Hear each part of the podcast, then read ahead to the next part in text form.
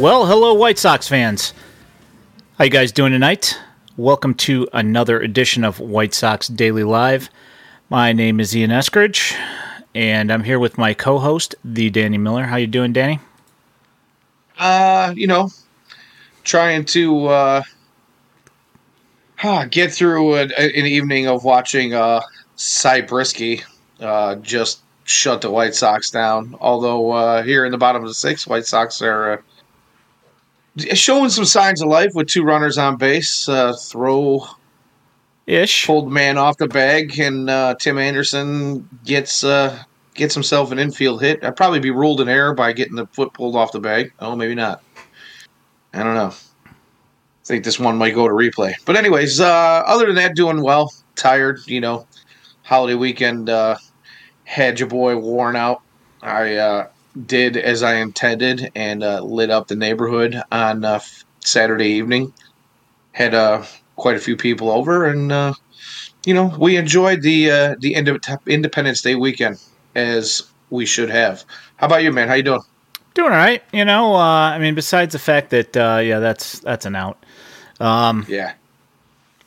Uh, yeah, I'm doing all right. You know, the uh, had day off on Monday, so that was nice. Um, but uh, yeah, busy couple of days at work, and uh, back to the weekend, and got a little bit of work this weekend, and that's about it. Doing I mean, some shows. Yeah, I'm doing one. Um, doing one on uh, Saturday. So yeah, it's nice to get out, you know, out and about, and go do some fun stuff for for change, and uh, yeah, you know, um, yeah, be part of the uh, the outside world instead of uh, you know just going to the uh, the job and uh, you know nothing wrong with uh, doing the family man thing and taking the boys to the games and you know practicing baseball and all those other things. But uh, yeah, it's nice to uh, get out and be part of the rest of the world as well too, huh? Yeah, I mean, especially with you know how how much uh, you know like work and I'm uh, constantly uh, doing uh, baseball stuff, you know. So absolutely to do non baseball stuff is awesome. Yeah, yeah, yeah. I'll bet. Uh, you know, especially when uh, you know not, and I'm not just talking about you know your uh, your son being uh, involved in uh, baseball, but especially with all the work that you do for uh, White Sox Daily here with uh, the ML, MILB updates, and of course this uh, MLB club, which we uh, watch struggle mightily against less than stellar pitching.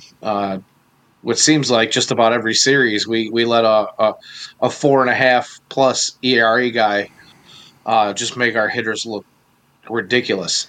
It is literally uh, once in, once a series at least.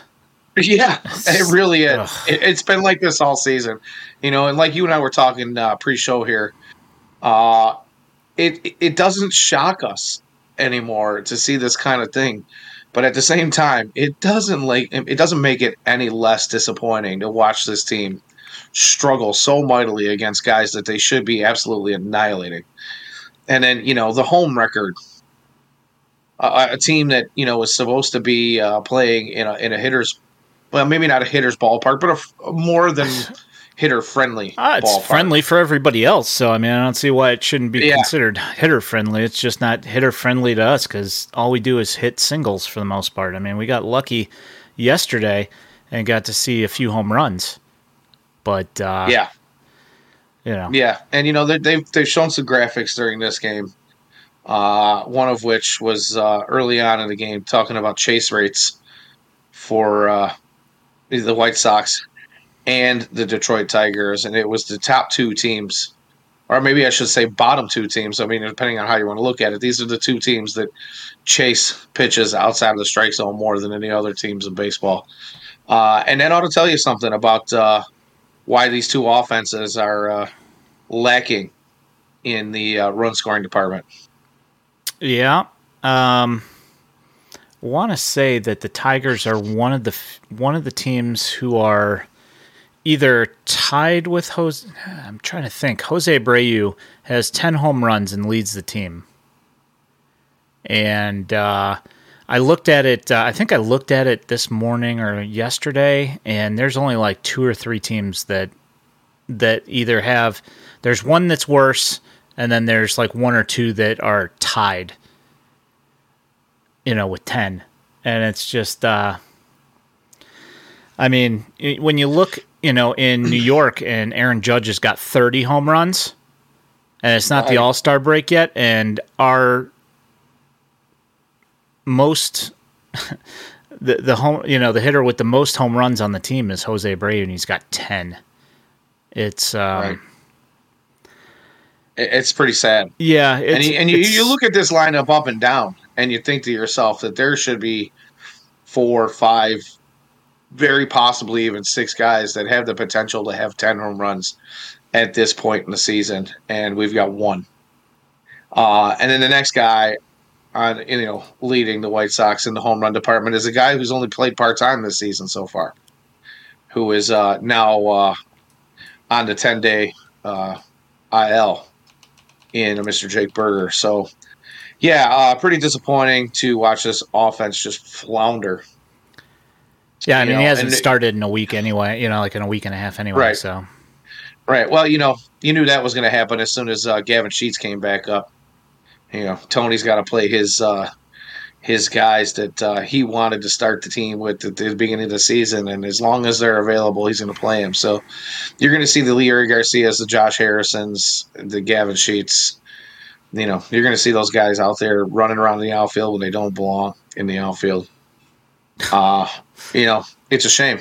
And as the White Sox get healthier, you know, you, we just, if that ever really is a, a, true statement, to be honest with you, if it ever becomes a true statement, but as they as they get healthier now with the return of Eloy, are we going to see any change in his philosophy on playing these guys that don't belong out there?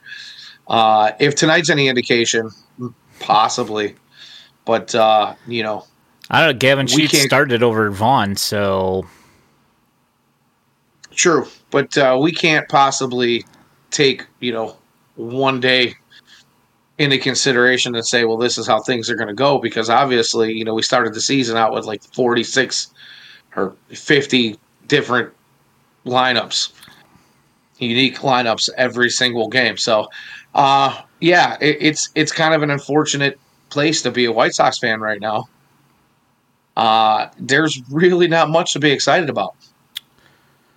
Yeah, Grimtall says uh, is having a down year by his standards, and he is by far the best offensive player. Well, yeah, that's uh, he's. How about this? Is he's at least the most consistent plus player that this franchise has had in in a while, and uh, he said, "Did Vaughn need a day?" Which is entirely possible. I know that his uh, that he was having issues. Um, I don't know whether it's a leg or his back or whatever the heck it is, um, but it's always something. You know, it's like everybody yeah. on this team. There's there's always something. I don't know if uh, you know they've got uh, a really bad um, you know training staff as far as like giving these guys some relief from some of some of the, some of the injuries. I, I, do, I don't know. I'm like I'm at a loss for words. It's just it's constant, and uh, it is it's depressing. You know.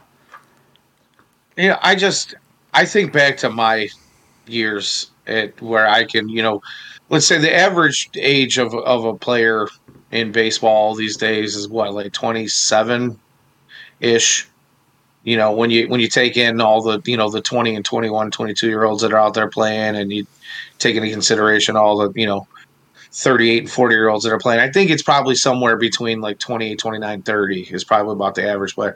And i think back to myself at those those ages. And i don't remember ever feeling like i couldn't be myself on a fairly regular basis every day. And I just, you know, did I need to take a day off in the middle of a, a work day? Mm, not too often to play the, you know, the children's game. Uh, I would have given my left arm, and I'm a lefty. I would have given my left arm to be able to go out there and play every day.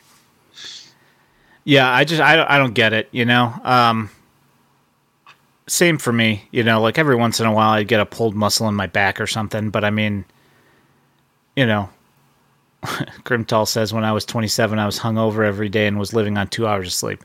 You know, I mean, it, like the thing is, is that I'm not saying that you know if you weren't hundred percent, but I mean even being able to uh, you know not being able to function to the point that you're not going to be better than Leury Garcia. Right, right. Very valid point right there.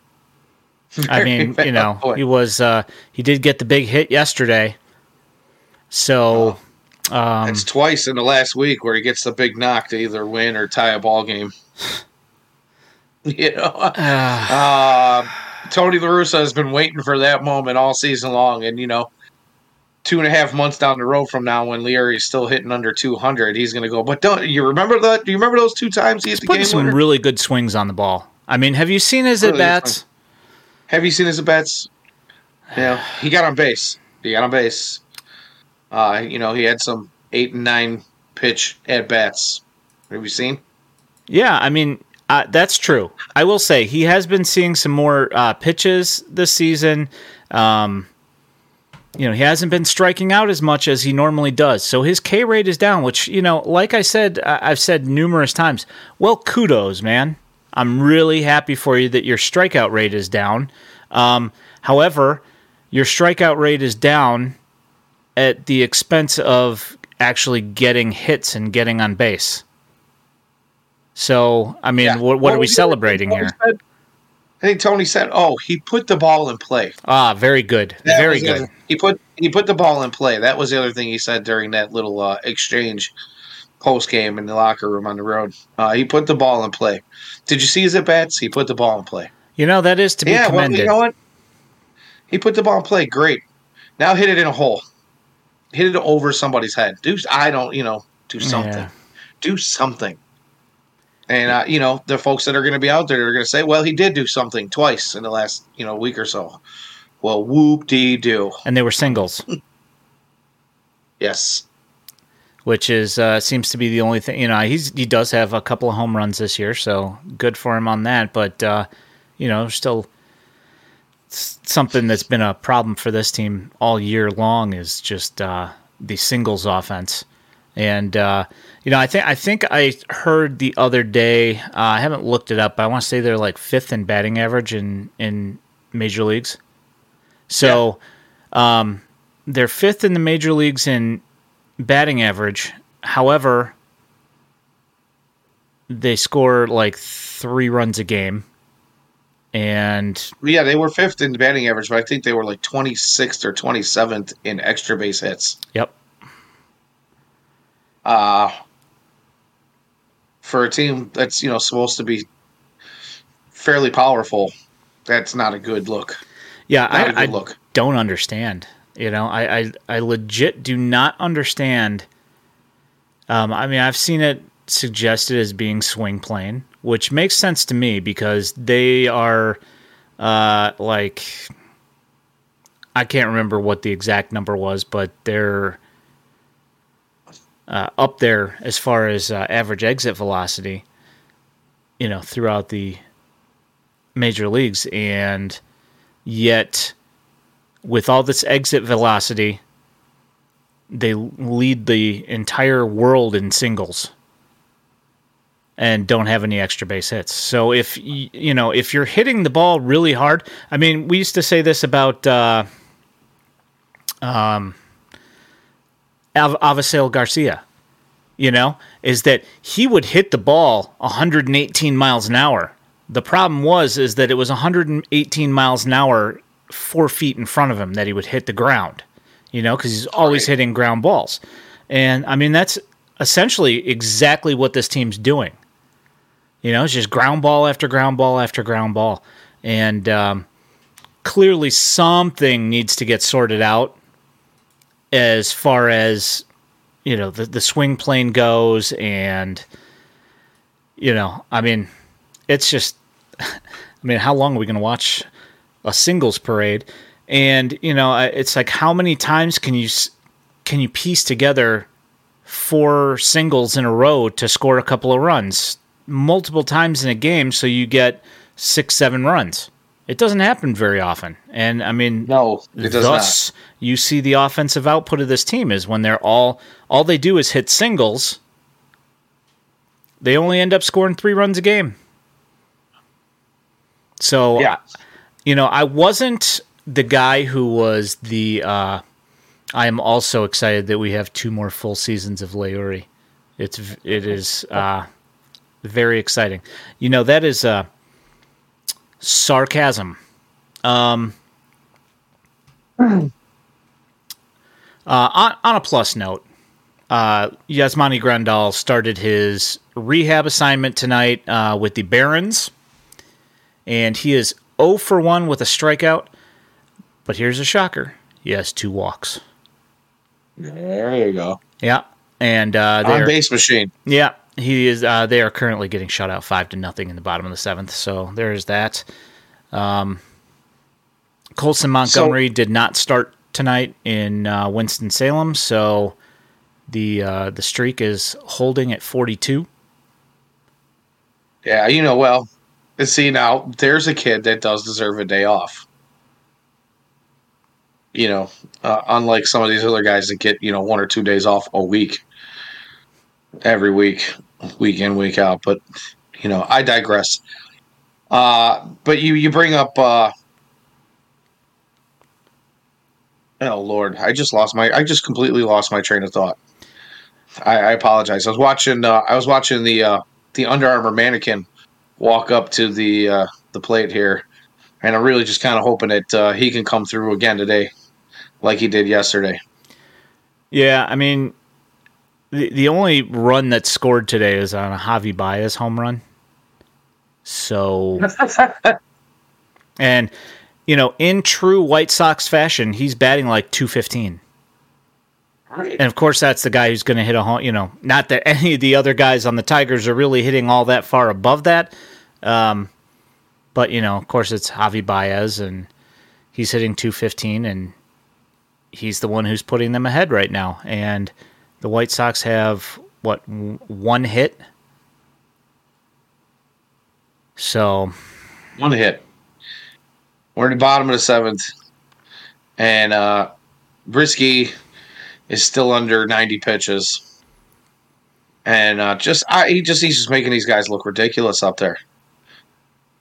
You know, I, I honestly they they talked about his pitch mix before the game started. Steve and Jason did, and, you know, in the pregame show, Gordon had some things to say. Chuck had some things to say. Frank had some things to say. Everybody was just chomping at the bit to get at this guy. We're gonna get the Sox are gonna get at him. They're gonna get on the board early. They're gonna get on the board often. Have we not? It learned? was. Yeah, it was like you know, and you start hearing these things, and you go, "Well, he's got a four and a half plus ERA." Oh, uh, nope. No, I you know I thought that one was might go somewhere. He hit it high for yeah. a second. well, I mean, but you know, you, you hear all these guys get just say that they're going to get on them quick, often, and early, and it's almost like the kiss of death for this team. You know, it really is. Yeah, no, it's uh, it's been a thing for fifteen years, twenty years. You know, if it's a guy that is you know, somewhere in the four to five ERA range, and he's not anything special against anybody else. The White Sox won't get, you know, they, I mean, like exactly like tonight. They get, they got one hit through seven innings. I mean, Brieske has 91 pitches in the bottom of the seventh and Dylan Cease made it six innings, gave up one run, three walks, eight Ks, and gave up one home run. And the White Sox are losing to the Detroit Tigers one to zero. And I know that it's baseball, and you know that's why they play the games, and you know in real life and not just on paper. And anything can happen on any given day. Like I get that, but how many times are we going to say this about the White Sox? So, you know, the White Sox go out to San Francisco. They take advantage of bad hey. defense by the Giants. and they score some runs.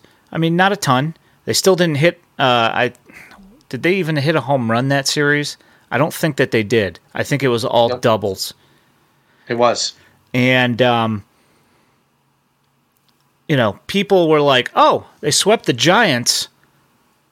That's what it was. That's what they needed. They they needed that series to to finally get them running and and get their mojo going, and that's what's going to turn the season around. And we have said this a dozen times this year. So, oh, this is going to be the moment that it turns it around. You know, we've we've said this numerous times, and oh, they, and for numerous reasons. You know, you come out and you have a sweep of one series, or you you know you win two or three or three or four in one series, and you go, maybe this is the spark. And then you get somebody who's been on the the IL comes back, maybe this is going to be the spark. You get a pitcher who throws a gem, maybe that's going to be the spark. It, there's there's so many reasons, it's so many different reasons for us to say, you know, maybe this is a spark. But please continue. Sorry. No, you're fine. Uh, so then you know they come in with this head full of steam. They're going to come in and they're, uh, you know, going to play the Twins really well, and then you know, it just it yeah. falls apart for two games. They give up five home runs in a game. Um, they're just getting their brains beat in, and uh, you know, and then they so at they get the triple play, the eight five triple play. First time in history, an eight five oh. triple play has happened, and what I, what I said to my son and my wife. I said, you know, the thing that really needs to be acknowledged in this whole thing is that in almost 150 years, there have been no two idiots on base that were this stupid in 150 years that couldn't watch to see whether the ball got caught. Neither of them. Neither. Yeah, really, really.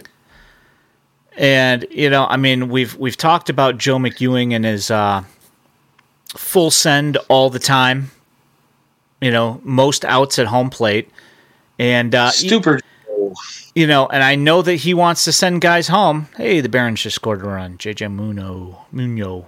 Um, I, I, you know, I know he wants to send guys home, but I, he said that he couldn't see what was going on so my question is, if your eyesight is not good enough to see what's going out there, you know, going on out there in center field,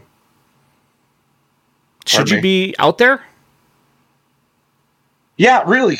And, and you're talking about Byron Buxton. Yeah. I mean, this guy exactly. chases down balls in center field no matter what part you're in. You can put him in one. In, I mean, he plays in a in a pretty cavernous outfield as it is and uh, you know he uh, chases things down out there all the time. And you don't think he's going to get to this ball? You're just going to take off.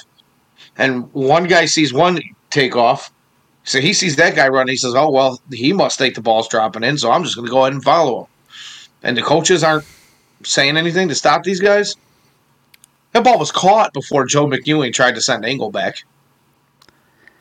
Yeah, man. I just I don't. Uh, it's just one colossal failure after another, and we saw that for two days in a row. And I went to uh, the game on July fourth. I'll talk about that a little bit later about my experience uh, for that game.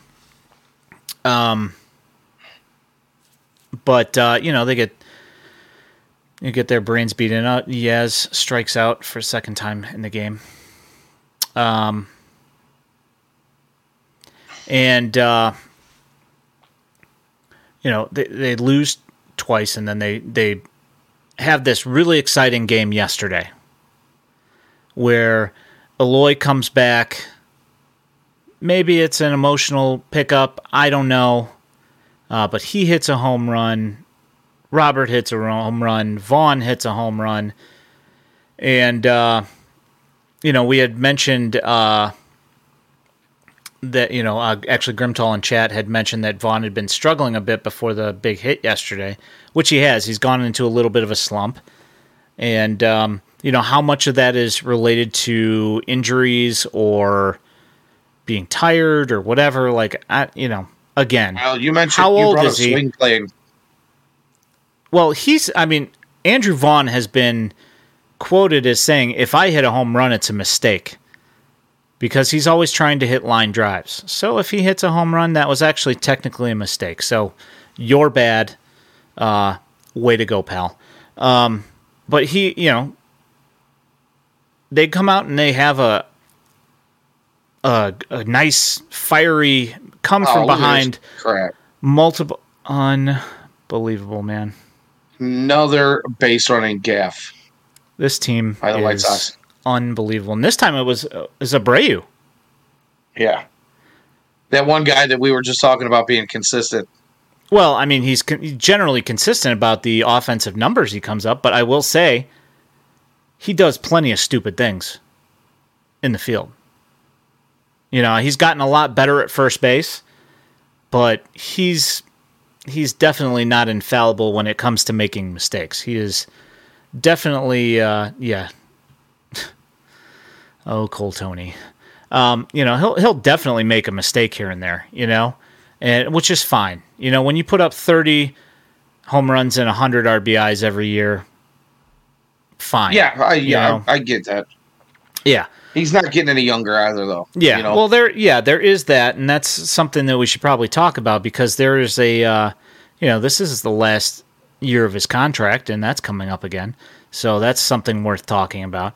Um, but you know, they have this game yesterday where everybody's like, "That's what they needed. That's the spark that they needed," and everybody's super excited. And then the next day, here we are. You know, you're getting no hit through what six innings? Yep. Against the Tigers and a guy with an almost five ERA. Like, what yep. are we doing here? Like, I just I don't understand how you go from 2020. I mean, I guess you know, like we knew last year, the second half of uh, 2021, that they were pretty rough, but this is far surpassing what was happening late last year. I mean, just the amount of mental mistakes. And, uh, you know, I know that uh, Tony likes to talk about uh, accountability this, accountability that. Um, but how many stupid plays, mental errors, bad attitude, how many times can you see this kind of stuff and there is no accountability anywhere in that clubhouse. None. Nobody gets sat ever, except for if Tony likes the lefty righty matchup that's going the next day. That's the only thing that seems to matter. You know? No, the best way to get sad on this team is to go out and have a two or three hit game. That is the worst thing that could possibly happen because you know you're going to sit for at least a day or two. Yeah, it's the best way to get sad. So maybe that's why they don't hit. They don't hit, they don't play. They don't, or they don't hit, they do play. Because as soon as a guy gets a two or three hit game, he's going to grab some bench the next day. He needs a rest because he did a lot of running yesterday. Oh yes, yes. He was on base a couple times, so he needs a rest.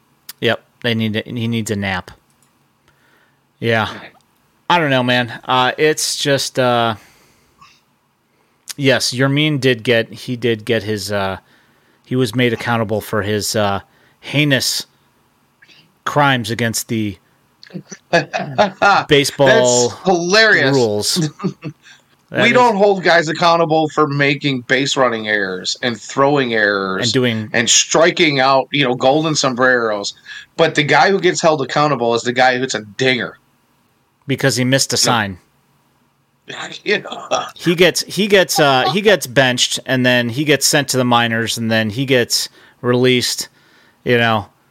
But meanwhile, you know, Tim Anderson in the uh, you know strikes out and doesn't run out the drop third strike. Um, multiple awful base running plays, uh, terrible fielding. Um, I, it's just like the, the list goes on and on and on, and there's there's no accountability there whatsoever. But uh, yeah, we got a Jim Bob oh, yeah. appearance here in the top of the eighth. Yeah, and I forgot. I also did forget, uh, as Grimtall mentions, that uh, you tag a base runner with a glove with no ball in it on your phantom uh. double play, and I mean it's just there. There's just so much, and there's just so much to be salty about with this team, and you know it's like I want them to be really good. I want them to be and it's as bad as I watch them here every day. I watch them just be awful, and they have you know, like a- somewhat of a, an emotional win or something like that, and I'm like, I get just a little bit of hope. Yeah, just a little bit, but then torpedoed immediately. You know, it, it we haven't had like a, a I can't believe that we're this late in the season. I think our, our longest loss streak is six. And our longest uh, win streak, I want to say, is four, if I remember correctly. Sounds right. And we're almost at the All Star break. Haven't had a haven't yeah. had uh, haven't strung together numerous oh. wins in forever. Oh, Jimmy getting squeezed in the strike zone there. Oh, hmm. that caught all of the zone. That ball got all of the zone. Yeah. Yep. Oof. Yeah, it's like you looked. If you ha, have you looked at the uh, umpire scorecards for the, the oh, last yeah. couple of days? Oh, there's yeah. there's been some uh, you know, I mean, I will say that the Twins series, it was always for the Twins, but it was only usually like a half run. So it wasn't really that big of a deal.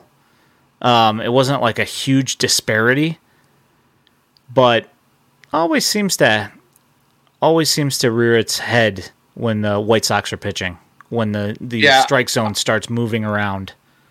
I uh, I try to uh, I try to catch as much as I can uh, by following uh, umpire score uh, scorecards on Twitter, and uh, I want to say it's been something like it's close to two weeks now where I've seen one that would actually favored the White Sox in uh, any way. And even when it does favor the White Sox, it doesn't favor them by much. There have just been some really poor performances. And, you know, there part of me that wonders, like, is there some sort of uh, karma happening here. His his our Hall of Famer baseball person uh, pissed off the umpiring god somewhere down the line. Has their owner had something? Are they still paying back Hawk Harrelson for being so vocal in the in the booth? I, you know, I don't know, but it just seems like for years now the, the Sox can't buy a call. They just can't.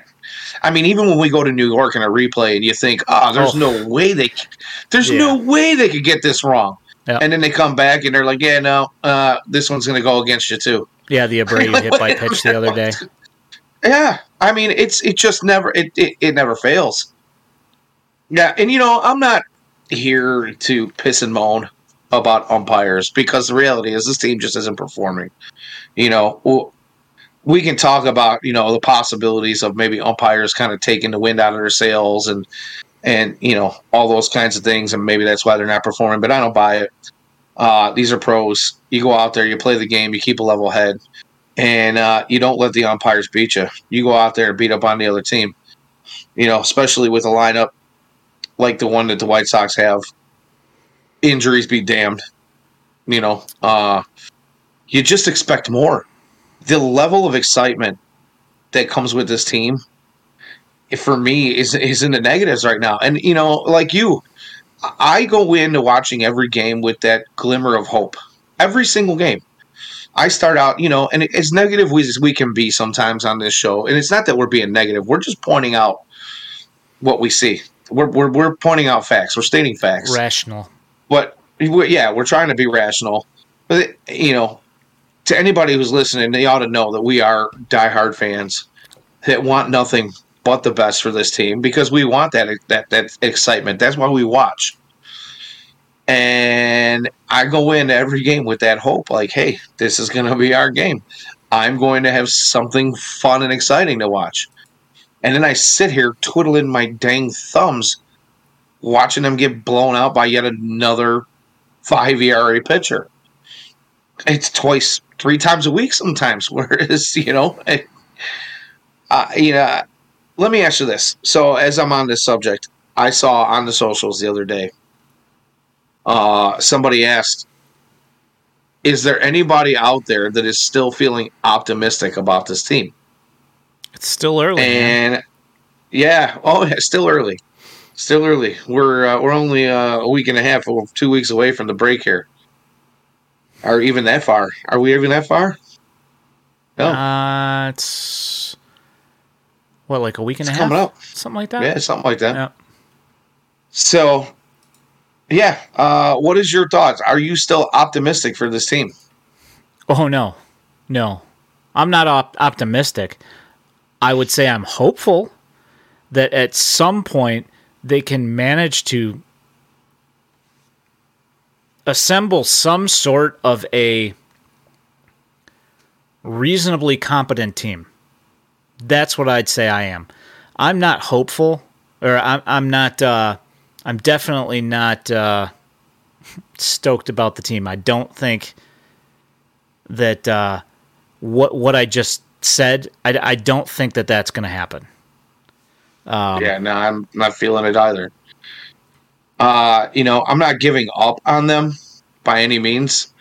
You know, I'm not going to say that it's early, but there obviously is still time to turn this thing around uh, because, unfortunately, of the division that they play in, and that the d- division has not run off. You know, the Twins haven't run away with it yet. Uh, the Guardians aren't, you know, separating themselves from the White Sox by too much. It's not an insurmountable uh, force to uh, overcome. But at the same time, I, I, I think that you know this next uh, stretch of games here, which you know started with uh, the Twins and now against Detroit. You know they have that 19 game stretch where it's all games against the uh, Central Division. This I have to I have to believe is probably the make it or break it stretch for yep. this White Sox team. Yeah. Uh, if they do not come out of this several games over 500 and within reach of at least a wild card spot, I'm going to call it over. It's it's Dunzo. Uh, you know, it, it maybe it isn't quite possibly over, you know, statistically, mathematically, but uh, this 19 game stretch, you know, we've got what after tonight we'll have uh, 14, 15 of those left. You know, honestly, if if they don't really put something together here against the division, I think it's going to be really, really difficult for them to uh, find that spark. You know, I don't, I, I, don't necessarily think that they have to come out of it. Um, you know, say like fifteen and four or whatever, or anything r- ridiculous like that. I think that if they if they come out, oh. if they if they make it to the All Star break and are 500 or a game or you know or a game above, if they can manage to pull that off, uh, I'm trying. I'm trying to remember exactly. Uh, let me. I'm gonna bring this schedule up here, right quick, because I can't. I. the uh, minor league system has has got my brain at this particular moment. Uh, Popeye triple, nice gap triple. That was nice hustling into third. Oh. All right, so on to. Um, why do they do? Why, I don't understand why they do it like this. Doesn't make any sense to me whatsoever.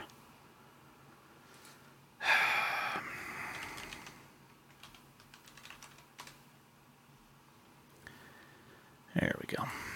I see uh, Grimtall in the chat here saying that uh, if you're not optimistic, then you need to get off the bandwagon, according to Steve Stone.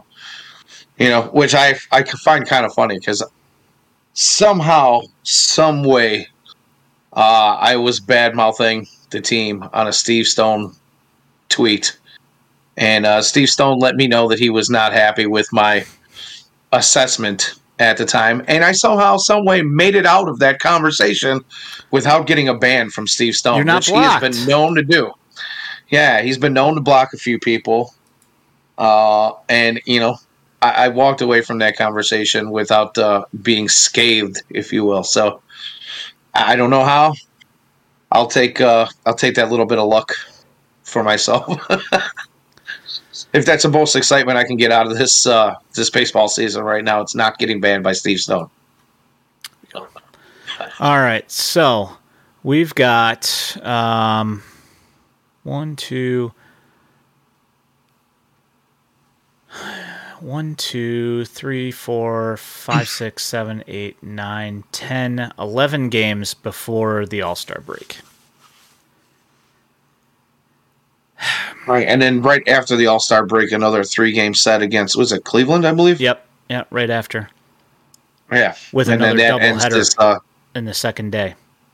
Right, and then that ends this uh, this uh, 19 game stretch of uh, AL Central games. So yeah, if they don't come through this stretch, at least a couple games over 500, um, and uh, make up, you know, ha- happen to make up like a game or something like that in this in this time period. You know, if they come out of this and they're like seven, eight games back, it's it's over. You know, as as far as I'm concerned. I mean, I've been, I've been obviously we've been very critical of things leading up to this point, and uh, been chicken little a little bit to you know, um, to a certain extent, but all the concerns are valid and are not things that you generally see from a World Series type team. You know, I mean, and that's the thing. I mean, you're talking about we've been critical and you know chicken little to use your your words and your terminology, your analogies here. Uh, but none of that. I'm still waiting for somebody to prove us wrong. You know, none of that is is shown to be outside of the realm of reality and possibility because you know here we are we're still kind of being critical and it's because they keep giving us reasons too you know you talk about the the 8-5 triple play and we talk about another base running error by you know Jose Abreu tonight where he thought it looked like maybe he thought a ball got away from the catcher but you know and then he just stands in the baseline and lets the catcher run out from behind home plate and tag him without even making a throw. Yeah, I, like how he didn't even attempt to get back to first base. He just let the catcher tag him. That I'm kind of uh, wondering. now, granted, I did there. I did feel like he came out of the box a little gingerly on that swing. So you know, and and we've been told that he's been kind of uh, feeling some Fine, things. You know, a lot of guys are feeling some things, but you know, you got to make some kind of effort yeah, make an effort. Don't just stand there and hold your hand out like, please tag me. Oh my gosh. You know, I mean, we, we when I hear people talk about this team having a lack of heart and a lack of fire, that is the pinnacle of exactly what those folks are talking about. This guy just stands there. I mean, he didn't take a step in one direction or the other. Yeah, uh, it's it's, it's really disappointing. Really disappointing to watch. Yeah, Agreed. Um, yeah, I, you know, you, we're going into the ninth now, and uh, still down one to nothing. Andrew Chafin's mustache just came down and uh, shut him down. So I smite thee. that pitcher's face doesn't match his haircut. Uh, yeah, that's true, Busher. um, yeah, I mean, I just. Uh, yeah. You know, like you said, you're you're waiting for them to uh, to prove us wrong, but you know, like the thing. Oh, got thanks for the bits, Doll Steak. Appreciate it. Hey, thank you, you sir. Thank you. Hope you guys are doing well. Um, what am I supposed to do with these twelve thousand channel points? I, you know, I need to. I apparently I need somebody to uh, tutor me on how to uh, how to set up these channel point things because I don't I don't I don't have any idea how to do it.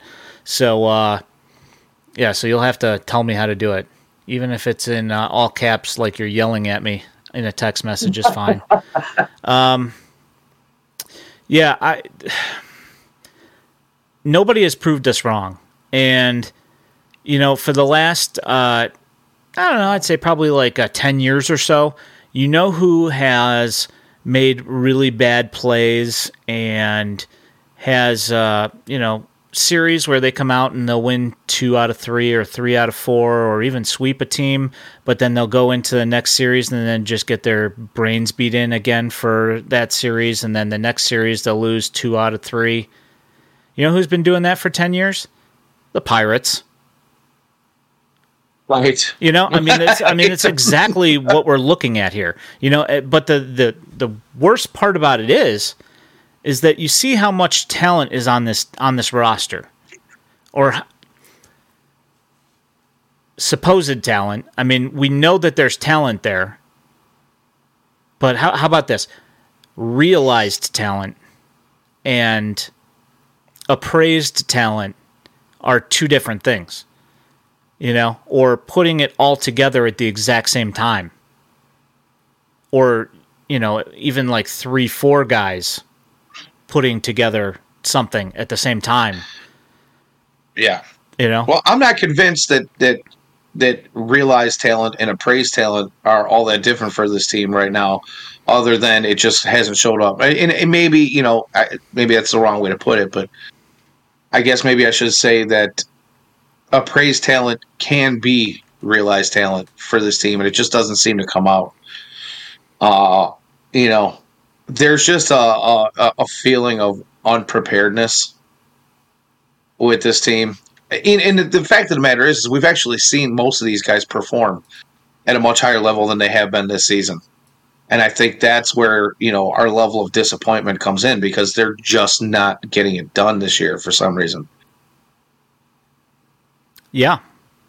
Uh, you know, I whether it be uh, you know, as as the shirt here says, no excuses, you know? I'm tired of it. You right. know? I mean, yes, I understand that uh Yoan fouled a pitch off of his foot. I understand that Eloy you know, Eloy has has hamstring surgery. You know, I understand that uh, Jose Abreu's sore. Um, but at the same time, that doesn't excuse him just standing there being tagged by the catcher who runs from home plate all the way to in between first base and second base and just tags him out. That doesn't excuse that. It doesn't excuse Tim Anderson getting picked off twice at first base. It doesn't you know, it doesn't excuse him not running out a drop third strike. It doesn't excuse Adam Engel and Yoan Moncada getting tripled off on a fly ball to the center fielder. You know, I mean, there are so many, so many subpar plays by this team. You know that maybe you could hide if you were hitting three home runs a night, but when you have a singles offense where all you do is hit singles, it's not going to mask any of any of these deficiencies, you know. And the fact right. that Tony La Russa is coming out in mid July, and his quote in the paper is, "Well, we're a work in progress." huh? They're professional baseball players. It's mid July. There is no work in progress in mid July. No. You know? I mean, as a matter of fact, it's, it's been 13 months. 13 months since this team has really looked like any sort of contender, any sort of team that could even compete in the first round or two of the playoffs, let alone be a World Series contender. 13 months. This isn't, you know, something that's just been going on this season. We've talked about it uh, umpteen times here on this show. Uh, we're not the only ones talking about it. Anybody with a, a, computer and a keyboard that can look up stats will tell you that you know this team's been struggling since last, you know, the beginning of last June, you know, middle of last June at the at the very the latest. Uh, yeah, this is not something new. We have been watching the the poop show for quite a while. And I, where this work in progress stuff comes from from Tony La Russa. Where's the improvement if it's a work in progress? Exactly. Has Nothing it been a work improved. in progress this whole time? Yeah, I mean that's you know the- I don't. There's, I can't believe that I am pining for the days of when we were talking about Nick Madrigal having base running issues and that was our biggest woe. That was our biggest worry. Was Nick Madrigal can't run the bases? Well, Nicky Three Strikes is gone, and uh, you know he's laid up again. So you know we can throw that argument out the window for those of you who you know want to keep throwing that one in our face, and you know the whole things Cub things with Eloy and you know him missing all this time the last few seasons. We can talk about all those things, but the first half of last season was exciting to watch. This guy, these guys, you know, even when they were scrapping, they were winning games and they were they were pulling out wins late in games and staying in it. This team it looks like it has no interest in staying in games half the time. They just look, you know, if if a team gets out in front of them early in the game, they look defeated. The minute the team scores on them, and there's a lead. And yeah, we can talk about the you know the couple of games in the last you know couple of weeks where it's been a back and forth battle where the Sox are up three and then they're down one and then they're back up one and they're tied and they're going into extra innings. But you just don't get the feel, even when those things are happening, you don't get the feel that this team's really scuffling the way a team that believes they can win is scuffling. They're they're eking those wins out. They're not fighting for them tooth and nail like you know the teams with fire are. Those are those are almost like the, the you know wiping the sweat off the brow. Oof. It's a relief you know, kind of games. Yep, wins right. are uh, relief. Oh, They're not. Uh, yeah.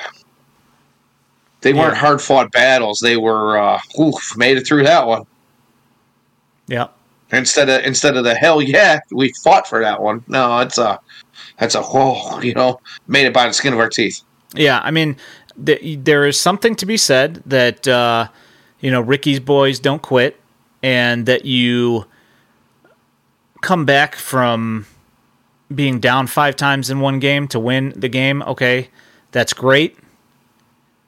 Um, but at the same time, every time the team got the lead, you know, or, or tied it up last y- yesterday, it was immediately given back the next half inning.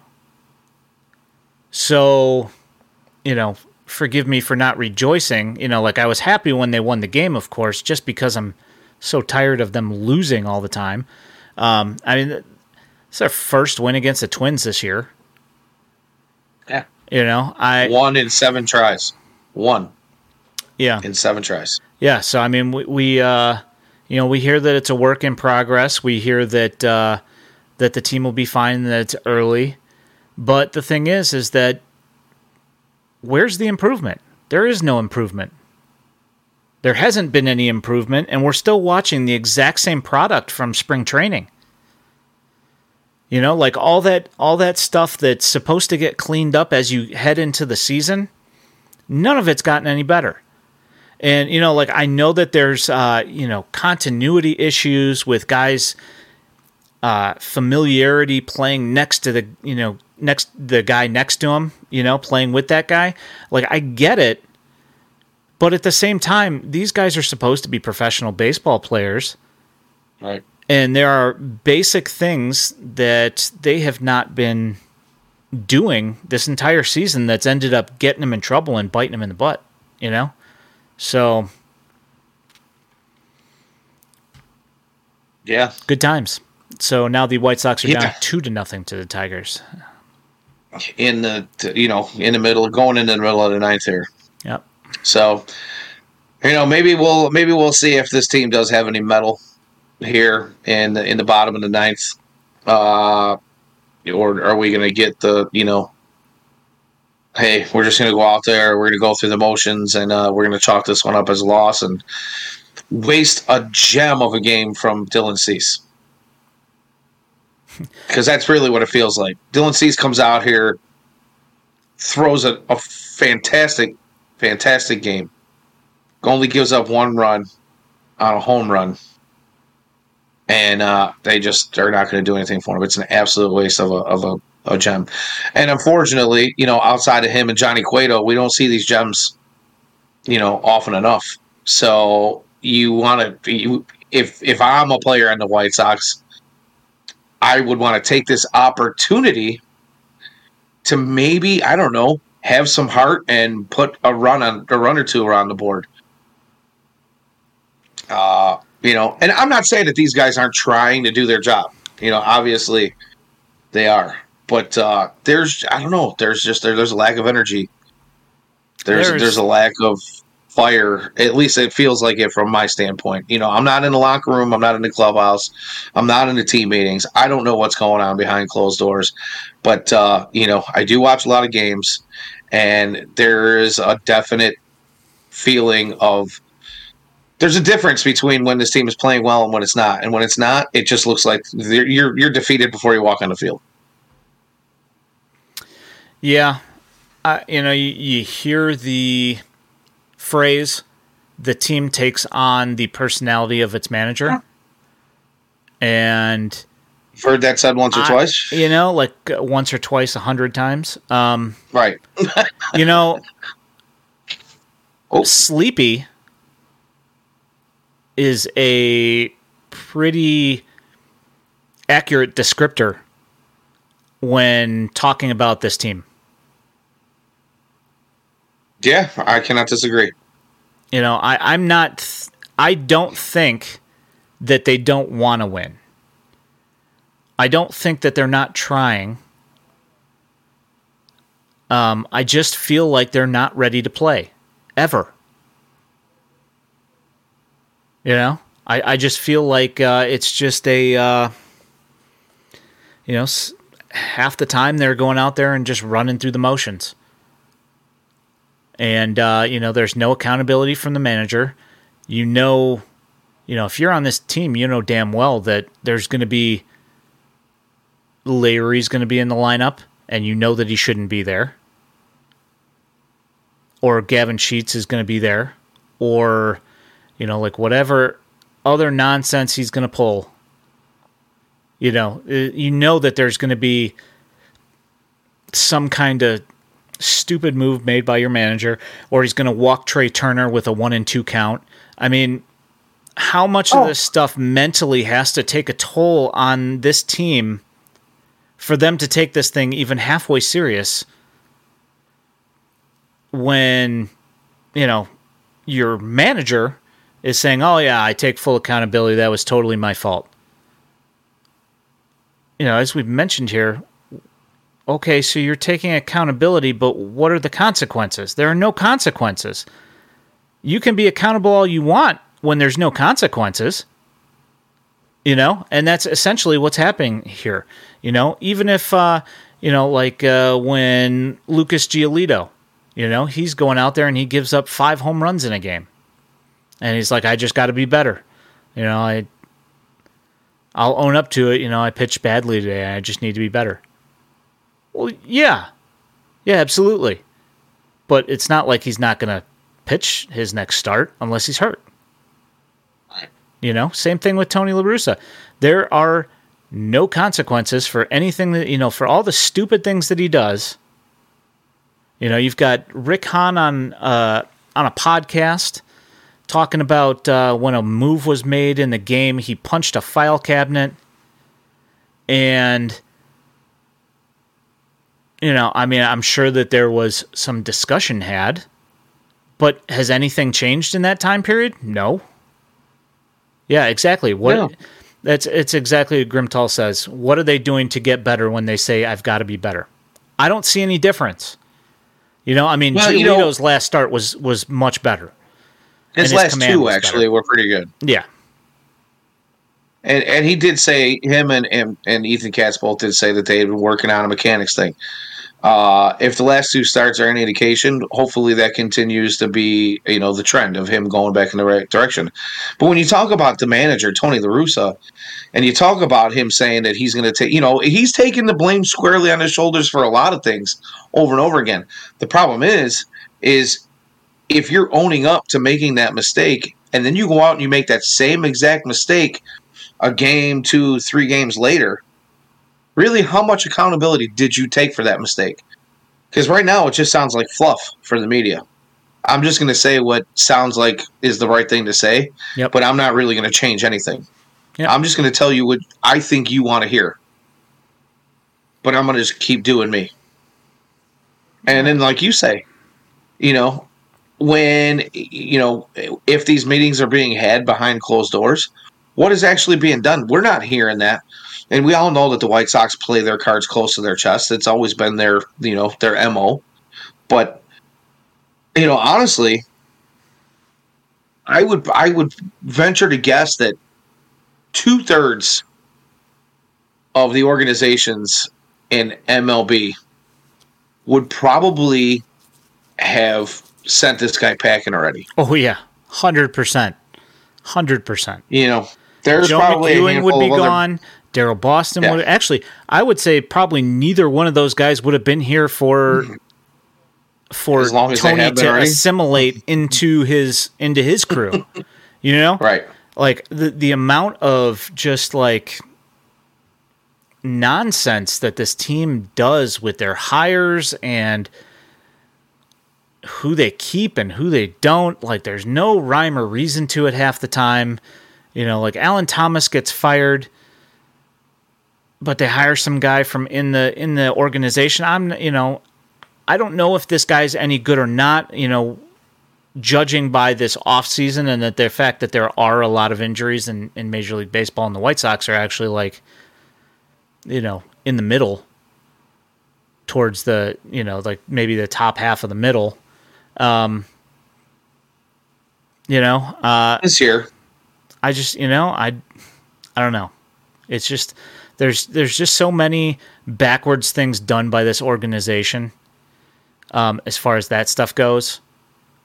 Hiring practices and you know. Yeah it, you know it's been talked about over and over again. Uh, white sox twitter talks about it. You know all the socials talk about it. We talk about it. But the level of loyalty that our owner has to incompetent people in his regime uh, is is confounding. It's it's it's absolutely befuddling. You know, uh, like I said, not just Tony La Russa. You bring up, you know, Stupid Joe and Debo. You know, and there are others along the way. You know, over the years that we can say have probably overstayed their welcome. And our manager says, "Well, you know," or our our owner says, "Well, he's these guys got families to feed and giant mansions to uh, pay mortgages on. So we're just going to keep them around. And and if we're not going to keep you in your current role, we're gonna we're not going to fire you. We're going to promote you. Yeah, we'll put you in a different position, so that way you'll still get a paycheck. So I mean, you know, and there's something to be said for that. Like that's you know, if people do for you, I understand the fact that you're going to keep them. You know, you keep them employed uh, you give them a job, you know, in some other aspect. But like the thing is, give them a, a job where they can't hurt you, or don't leave them in the same position. If Joe McEwing keeps on getting guys thrown out at home plate, then why do you have him as your third base coach still? Uh, Yasmani Grandal, uh, RBI single in the uh, bottom of the ninth for the Barons.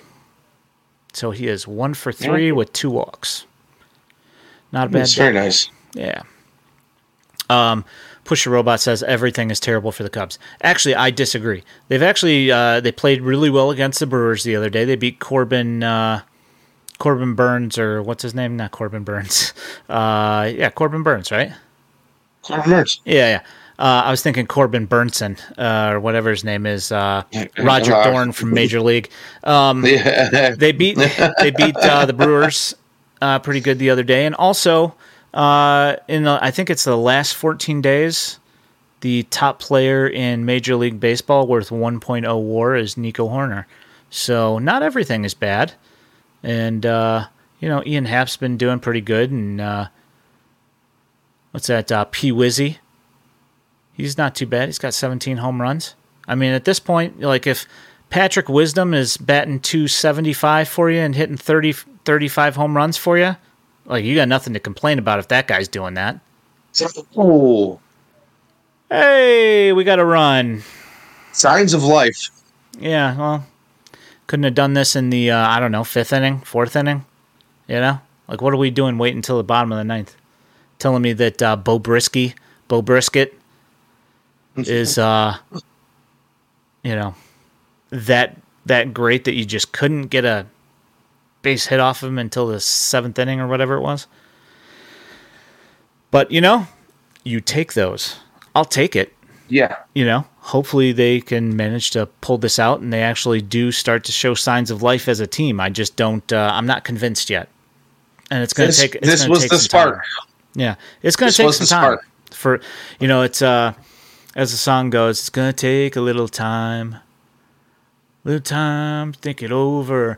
You know, it's gonna take me a little bit of time to, you know, feel confident in this team as not being just a complete and utter train wreck. Didn't the White Sox prevent McEwing from interviewing with the Mets for manager? Good lord.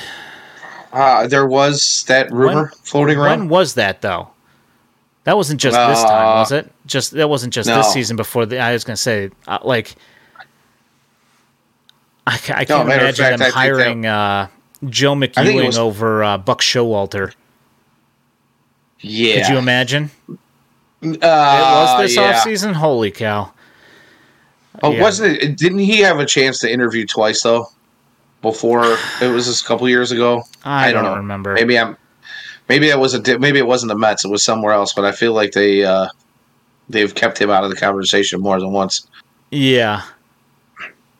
Yeah. Well, you know what? I would take Buck Showalter over Tony La Russa any day of the week. Any day Absolutely. I would have taken him before. would have taken him before Renteria. I I would have as well. And you know, like the uh, the other one that I would have uh, that I would have really liked to uh, have around would have been Ron Washington. He didn't win with with Texas, and he did do the uh, the uh, cocaine thing, and got in trouble yeah, for that. There's that. However, the guy is a phenomenal coach and fundamental teacher. And what is one thing that this team has lacked for years? Fundamental baseball skills. The guy's had some of the best I mean, he's taken some no-name players in his uh, coaching career and turned them into some outstanding infielders, especially the infields that this guy puts together are pretty stinking phenomenal most of the time. And uh, you know, when we look at the White Sox defensive woes, the way they've been the last couple of seasons, don't you think you would have maybe liked to have a guy like that in your back pocket? You know, I don't know. Well, I see. I just think, uh, you know, saying part of the problem here is that the guy that you're relying on for talent ev- evaluation of your manager is the owner of the team. Right. Who is also, you know, from all accounts that I that I've heard, he is a very nice man. However, holy Christ, Jose. hero ball. Yikes. I mean, he just said, "Ah, you know what? 0-2, I'm swinging at this next pitch." Yeah, doesn't You got to know they're going to throw you some garbage on 0-2 in the freaking bottom of the ninth. They're not going to give you something Eesh. to hit. Yep. With second and third and down my run. What on earth were you even thinking? See, now that's the kind of thing. That's baseball IQ 101 right there. It where is. you got to know, yeah, pretty much. I'm taking this pitch. Yeah, I mean, but they're not going to give me anything to hit. He, you know, he's playing hero ball as a Jose Abreu will do, which is when he tries to throw the entire team on his back and pushes way too hard, and that's that's what ends up happening when he's playing hero ball most of the time. I mean, I I can't be mad at a guy for wanting to be the hero in the bottom of the ninth. It's what every kid dreams of, you know. When you were nine years old and you were doing the, and the crowd goes wild, you know, we all did that. Two outs in the bottom of the ninth, down one. But uh, you know, it's 0-2. Yep. And you're a professional. Yep. You got to know they're not going to throw anything close to the zone. Pretty much. Uh, and that's ball yeah, game, ball y'all. game is over. Lost two to one to the Detroit Tigers after just having that emotional victory. Um, the spark, yeah, if you I will. Mean, I just, uh, yeah, no, Grimtall. I know he got a ring with Atlanta, but he didn't. He didn't get a ring with the Rangers when he was actually the managers. What I was right. referring to. Uh, yeah, a bloop over the second baseman would have won the game, and he hit that one. Uh, he did fight that one off opposite, you know, oppo, but it went foul um, as far as Abreu goes. But uh, yeah, Eloy relying on him to win you the game, despite the game that he had yesterday. I wouldn't have, you know, tried to rely on Eloy to win you at that win you the game at that point. Um, but yeah, White Sox baseball, man. White Sox fever. Oh, they give me a fever, that's for sure. Yeah, I definitely feel like a, yeah, it's kind of contagious fever. You know, the kind that uh, has you sit out of work for two weeks minimum. Um, so I went to the game on this, July fourth. The Sox gave me COVID. COVID. Um, I went to the game on July fourth. Um, obviously everybody around the nation has heard about the uh, the Highland Park thing. Yes. Um, so there was extra security, but not really at the White Sox game. There was extra security presence outside of the game because they hadn't caught him yet. And uh, so I got there an hour and 15 minutes early and walked to the end of the line. The end of the line, uh, I went th- from lot B through lot A, uh, and then down 35th towards uh, the expressway, and then along parking lot A down the expressway towards the loop.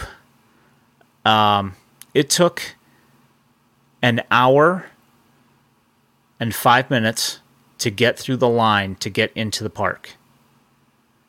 And then once I got into the park, and you know, all the White Sox fans that go to these games understand, you know, like they know exactly what I'm talking about. Took an hour, you know, a stadium giveaway day. So, you know, there's a bobblehead. So the lines are super long. People camp out from like two o'clock in the afternoon, you know, they'll show up for a seven o'clock game, you know, just to get this bobblehead. And uh, so it took me an hour to get from parking lot B to the front gate. And then once you get to the top of the stairs after you get in, oh, well, guess what? Now you've got to get rescanned 50 yards away from where you just got scanned so you can prove that you belong on the first floor of the park. So that was another, you know, 10 minute wait. You know, waiting there in the line, 15 minute wait, whatever it was.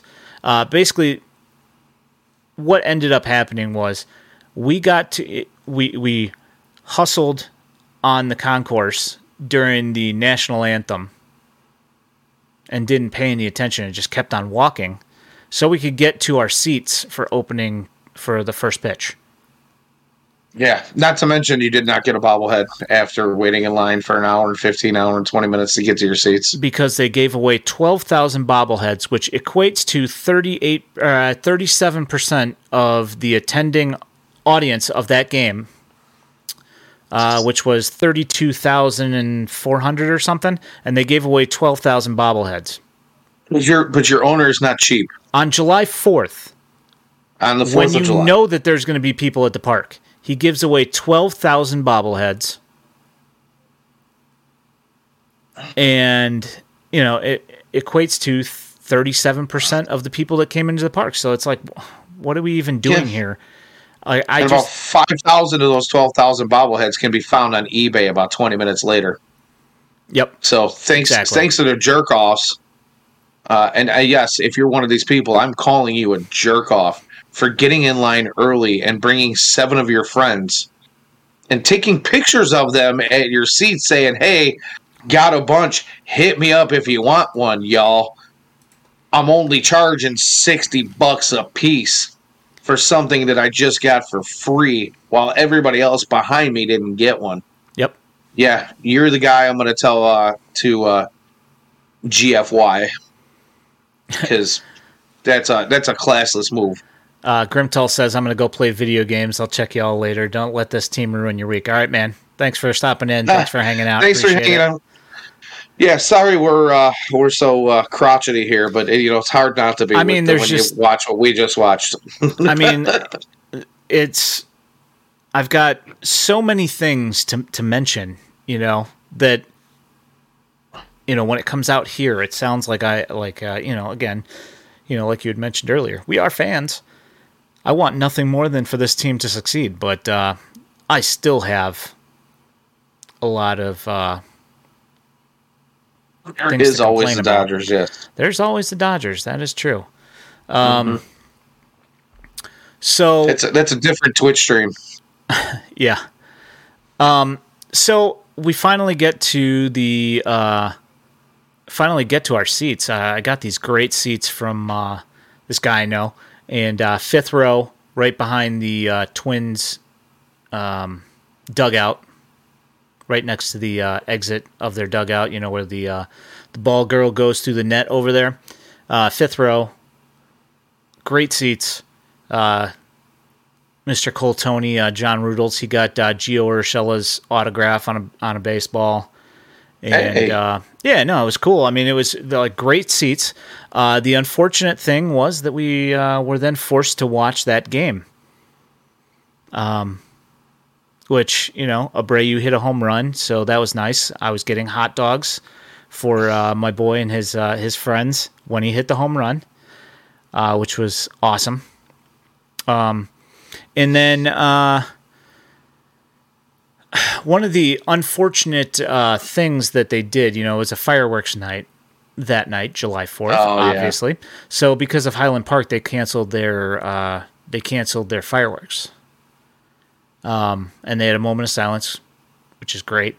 Um, one thing that I did notice though is that when we were driving home after the game, you know who didn't cancel their fireworks? Just about every suburb on the highway on the way back. So we still got fireworks on the way back home. It just wasn't uh, at the at the park, which is kind of a bummer. But um, yeah, yeah, it was just a not uh, you know. You know that whole Highland Park situation. It, that that situation, it's it's sad. Uh, that in this day and age, you know, you can't you can't feel comfortable taking your family to a parade because you know some whack job is going to go out and do something like that. Uh, you know, and it, unfortunately, they say that you know the whole saying, one uh, one bad apple spoils the batch. But uh, yeah, that was a tragedy. You know, I saw uh, a video of a kid sitting uh, on the curb waiting for the parade to go by, and then all of a sudden people are running and screaming in the background, gunshots, gunshots, and freaking out, and he's screaming for his mom. You know, as they run away. Uh, it was it was shocking to actually see that that little video clip that I saw. You know, you you, you kind of picture things in your head, but then when you see that, you go, "Wow!" Uh, and it, it is extremely sad and unfortunate. But uh, yes, it is. You know, the White Sox doing what they did.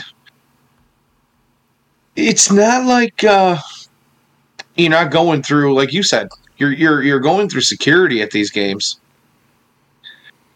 Uh, everybody is going through a metal detector at the game. I don't understand what canceling the fireworks show in a stadium that's supposed to be secure. Some sort of really does. Respect, apparently. Other, is it you know solidarity? Is that what yeah, that is? I mean, I guess I, you know, like I don't, and, I don't even really have a problem with what they did. I'm just simply pointing out that nobody else really did. Um, I know that there were uh, a couple of suburbs, like I think St. Charles canceled theirs. There were a couple of places that canceled theirs that had them on July 4th. But yeah, I, I mean, I think the, a couple of the neighboring towns of Highland Park, which I get, you're in the vicinity. That's a whole different, yeah. you know, that's a whole different thing. But you know, it just seems to me like a, a baseball park was probably one of the safest places to uh, catch a, a fireworks show on Independence Day. So yeah, I mean, again, like I said, sad. I just don't understand why the White Sox will do it. I there, I don't feel like that's any sort of sign of respect.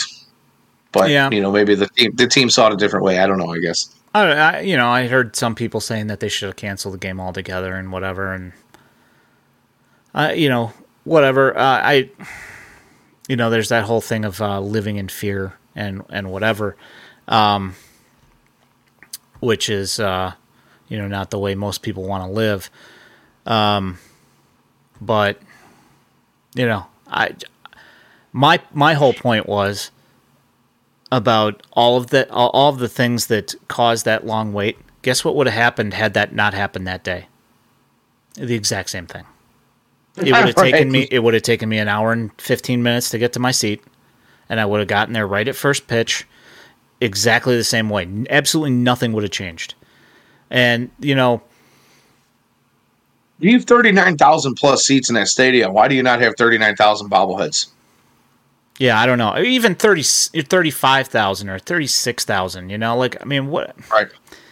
It just, it didn't make any sense to me. And, you know, like, you know, we, we've, I am pretty sure that I've mentioned it before, but you know, like you watch like uh, you know, if you watch a Dodgers game or if you watch some other team's game, you know, they're giving out thirty thousand bobbleheads, forty thousand bobbleheads.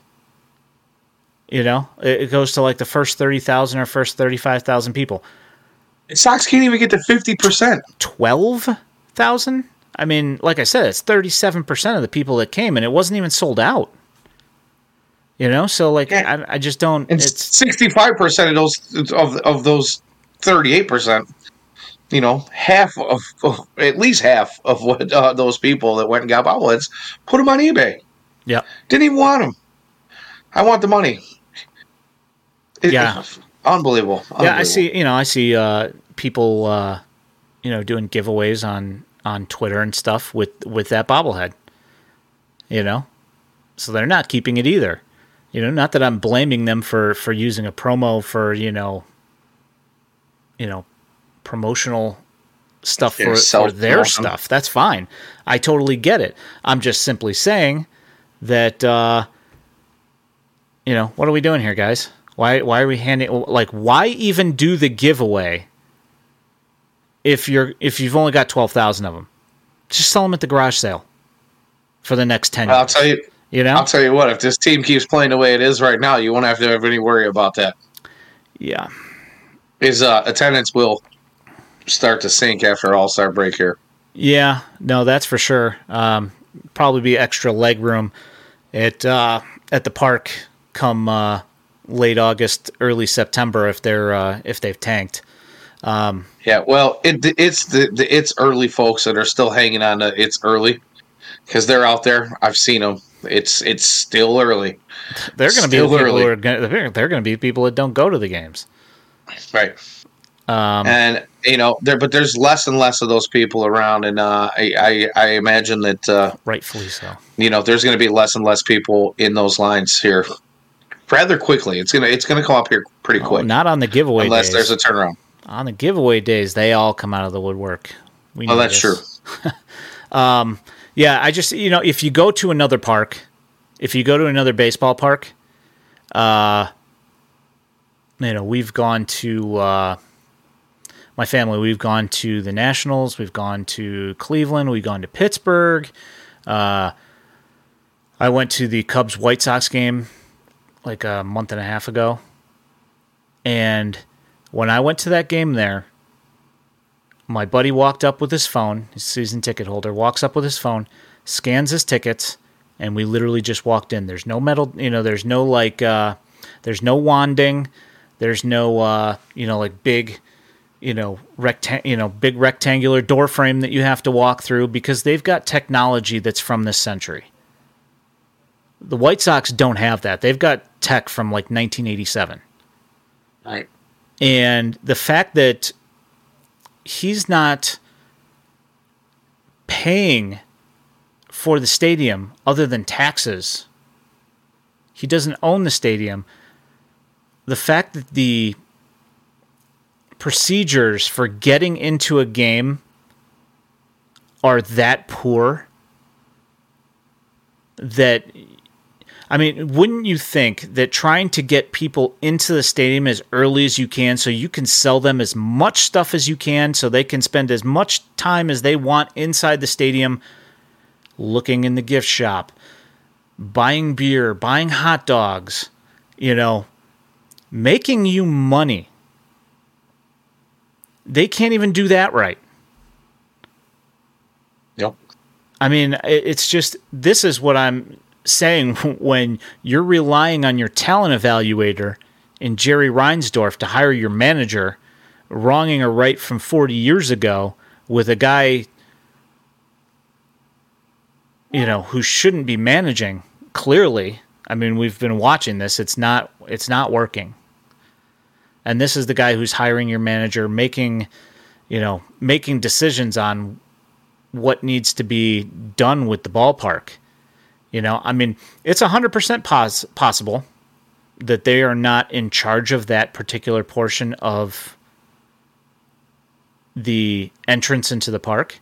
But the thing is, is that if it was, you know, if they saw this stuff on social media where they see, and it's it's every stadium giveaway day, you know, there's people take pictures and there's just lines, you know, from one side of the parking lot to the other, you know, behind home plate. There's you know, around to the expressway coming in through, uh, you know, third baseline. It's just it's the same t- same thing every time. And if it was a big deal to them and they cared about the fan experience more so than just sending you a survey in email form asking you if you uh, you feel like you uh, can relate to the players or that you know who the you know like what kind of music the player likes and like stuff like that that nobody cares about. You know like that's the stuff that you get in the emails. They don't you know it's not like uh hey what you know we know we screwed this up. You know like what do you think we you know like what do you think that we need to work on? It's like all social media stuff you know, it's not stuff that actually matters. And you know that they see this stuff on social media. You know that they look out their window of their office area and they see these lines going down the street. And if it's the city's responsibility to take care of this, the uh, security entrance protocols and read, uh, you know, buying new technology, if it's if it's their problem, the White Sox should have brought it up to them and said, "Hey, you guys need to you guys need to fix this because it's making it really impossible." I mean, and this is like you know, not to mention getting you know, to the park's a pain in the butt and getting out of the parking lots is a pain after the game. You know, it's like all choke points. You can't get anywhere. Even though the, the, the stadium is owned by the state, and that you know the committee that put that whole thing together. Mm. Uh, I do believe any renovations slash any money that goes into the stadium is supposed to come from your owner. And as you mentioned, you know, he's not paying for that stadium. Uh, the state and city paid for that stadium. Our tax dollars paid for that stadium back in 1990 when it opened up. Uh, and the deal he's got, I think, goes for a couple more years now, where you know he only has to pay taxes, and that's the thing. He's not even paying full taxes on it either. Yeah, he only has to pay taxes when it when attendance is over a certain number, which yeah. they have not hit in forever and a day. Uh, so you know, all this money that he's bringing in is going directly into the uh, uh, the ownership groups. Yeah, the ownership groups pocket, and you know, and then there you go. We I, you know, it is what it. I'm not going to turn this into a long rant. Yeah. You know, you've made all the points already. I'm just kind of piggybacking off that. I agree with you. Something needs to be done. You know, uh, you want to portray yourself as a first class organization, and reality uh, kind of uh, do the exact opposite. And it shows. You know, actions speak louder than words. So, you know, I am going to take on the uh, the, the old saying of uh, Missourians, and uh, to, I'm going to ask you to show me, show me. Yeah. Uh, I saw something on Twitter, and I'll just end this uh, this whole thing um, with this. Is I saw somebody mention, "What do the White Sox do right?" Well, push a robot, damn you. That's rude. um, guy guy on Twitter said, uh, you know, Jerry is uh, trying to, uh, you know, he's loyal to a fault, and he's trying to wrong a right from 40 years ago, or uh, right or wrong from 40 years ago, or 30, sorry, uh, 36? Yeah, 36 years ago, whatever it was. And, um, the whole thing is, is he's being loyal to this one guy, um, who, yeah, I understand is his friend and everything, uh, but the fans who have been supporting this team and paying money to him to see this team for 41 years, I believe, uh, longer than he's owned the team, regardless. Um, or as long as he's owned the team in many cases. Um, no loyalty there whatsoever. No, none.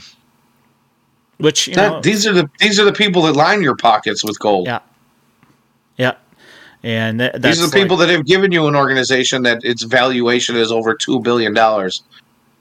You know, a hundred times what you spent on yeah, the team on a nineteen million dollar uh, investment. So, yeah, so I mean, we just go ahead and uh, ended on that cheery, positive note. Um, I'm hoping uh, that n- on Monday, because we are going to go back to the normal Monday time next week. Yes. Um, we just uh, this week got all screwed up because of uh, Fourth of July. Um, but hey, I, at least I got to go watch a uh, bad baseball game instead. Um, but uh, you know, uh, we'll be back on Monday and we'll talk some White Sox baseball. Hopefully, we'll have something something positive to talk about. Hopefully, oh, wouldn't that be nice? Yeah, it, I mean, it would be nice for a positive change because we haven't had a whole lot of positive lot. things to talk about. I mean, I can sit here and rattle off numbers about how Josh Harrison's been great since uh, since the beginning of June, and that's cool and all. Uh, but you know, him getting his average up from 200 to 275 in a month. That's that's awesome for him. Uh, however, uh, it hasn't made any, you know, like not much of a dent in the win loss column because, you know, really, no that's the only number I want to. That's the only number I want to talk about these days. To be honest with you, you know, we we we beat up on the numbers here a lot, and I shouldn't say we beat up, but we we use them uh, to prove the points that we make here on this show. And uh, you know, in reality, right now, the only number I am concerned with is what's in the in the win loss column. Yep. And uh, it's not looking good at the moment. Yeah, it's been pretty rough. Um, you know, we'll stick it through, and I'll still be a White Sox fan. But I tell you what, uh, absolutely, as I've mentioned before, if I didn't have minor league baseball to watch, oof, I don't know how much baseball I'd be really watching. I mean, I'd still watch it, but I don't know if I, I definitely wouldn't be like uh, planning evenings around uh, watching the baseball game. That's for sure. Um, you know, honestly, uh, you know, real quick, I know you're trying to finish the show up here, but okay. Uh, just this past week, the wife and I uh, decided to watch a couple of movies while baseball games were on because quite frankly, relaxed, huh? the, the both of us were getting pretty tired, and my, my wife is a, is a big White Sox fan as well. Uh, and uh, you know she doesn't quite get into it as much as I do as far as the numbers games goes. Uh, she kind of laughs at me a little bit about that. I'm a nerd, you know, whatever. Uh, which probably makes you even bigger nerd. yes. But uh, yeah, you know, it got to the point where it's like, do we really have to watch this again? And she, I, she even asked me that exact question at one point this week, and I said, you know what? No, you're right. We don't, because quite frankly, I am not entertained at the moment. So, anyways, I digress. Yeah, I would say uh, a good way for me to put it is I am mentally and emotionally fatigued by this team. Yes. Uh, just with the amount of letdowns that have been happening. So, you know, I mean, I'm I really I really want it to turn around. I don't know if it's gonna. We'll find out. Um, Oscar Colas in the uh, futures game, uh, so that's awesome. Um, Lenyn Sosa has been out for uh, since Saturday. He's got some uh, ankle discomfort or whatever. Uh, our our guy uh, Dan Victor put that out on Twitter tonight. Um, Colson Montgomery, 42 game on base streak. He's awesome. Um, and uh, yeah, Yasmani Grandal started his rehab assignment today and uh, got an RBI single in the ninth inning. Came up clutch, had two uh, two walks as well. So he was on base three times out of uh, out of five at bats today. So that's great. Um, yeah. Yeah. So uh, yeah. yeah. I don't know. We'll uh, you know, let's hope something uh, good happens. Uh, I think tomorrow's the la- is tomorrow the last day to vote for TA for the All Star game. If yeah, I believe uh, is it noon noon tomorrow? Yeah, that, that sounds or about right. Four. It, it's it's early tomorrow afternoon sometime. Yeah, so we'll see what uh, see what happens there. Um, if he doesn't make the All Star team, and Bo Bichette does, despite the fact that all of his numbers are better, um, that will be a travesty, of course. Um, but hopefully, it puts a chip back on TA's shoulder uh, that he's been missing for the last two weeks when he's been hitting 215 and not driving the ball and uh, generally just looking completely out of it. So hopefully, that uh, gives him some sort of a uh, focus point to channel all his energy into destroying the enemy. I'm hoping. Um, but, yeah, I'm hoping something happens. I don't want to get reach the point where I'd rather watch nine year olds in a ping pong tournament. Hmm. Yeah, no, that's probably. I mean, you know, if you put on like real pro ping pong, I might be willing to check that out for a little bit. Um, but I'd probably rather watch baseball. Um, all right, so uh, this has been White Sox Daily Live. Uh, you can find us on Facebook. You can find us at on Twitter at Daily White Sox. Uh, you can find us at whitesoxdaily.substack.com. Um, also, uh, you can find us on YouTube. Uh, the link for our YouTube is in our Twitter profile. Um, hasn't been as much content on there as of late. Um, I should probably do that a little bit more. Um, but this will be in podcast form tomorrow. You can find on all of your podcasting uh, sites that you grab your stuff from. Uh, my name's Ian Eskridge. For my co host, the Danny Miller. You guys have a wonderful evening. Thanks for hanging out in the chat. We really appreciate it. And uh, we'll see you guys soon. Thanks.